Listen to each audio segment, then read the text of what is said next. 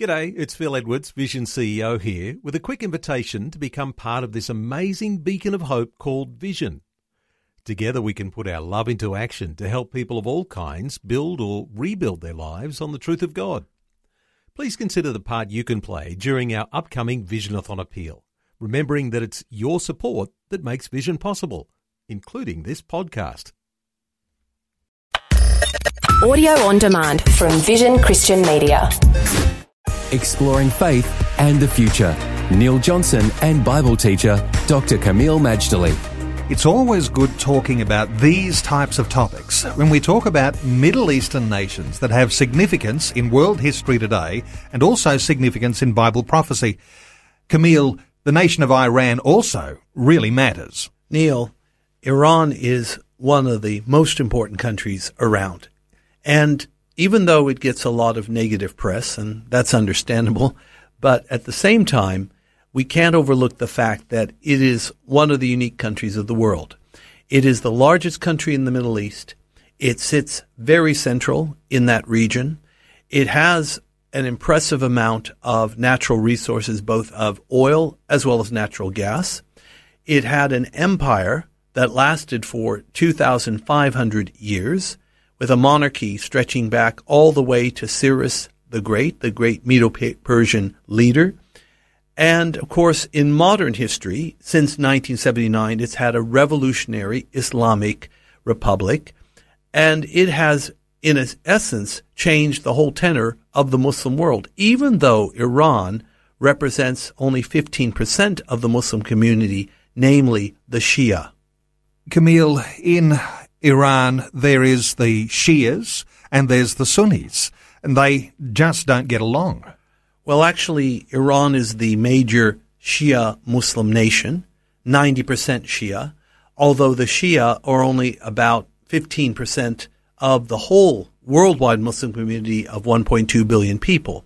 The Sunni are 85% of the Muslim community, but they are the majority in most all the other countries. It's in Iran, Iraq, and to a lesser extent Lebanon and a little bit in Syria, or also in the Persian Gulf region where you have a lot of the Shia.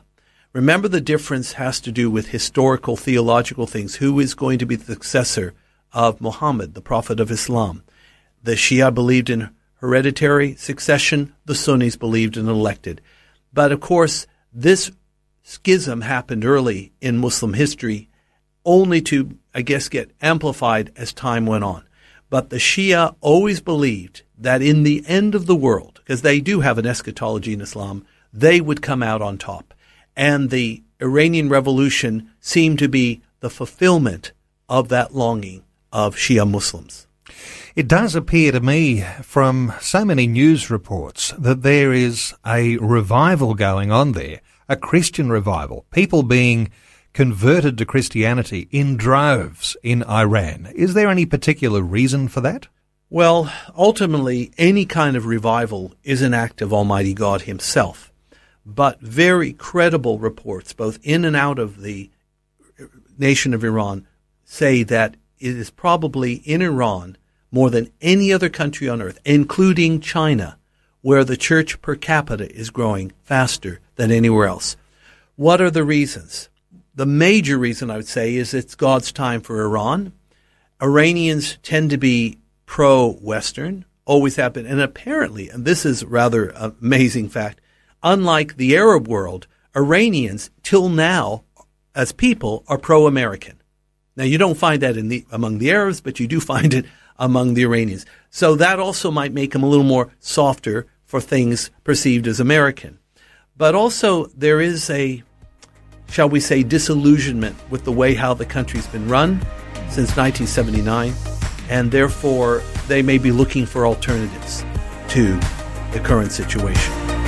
Faith and the Future with Neil Johnson and Dr. Kameel Majdali from Teach All Nations. For more from Dr. Majdali, including books and DVDs on prophecy, Bible commentaries, plus today's and other episodes of Faith and the Future, go to vision.org.au.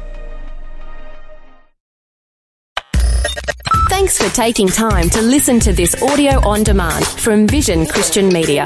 To find out more about us, go to vision.org.au.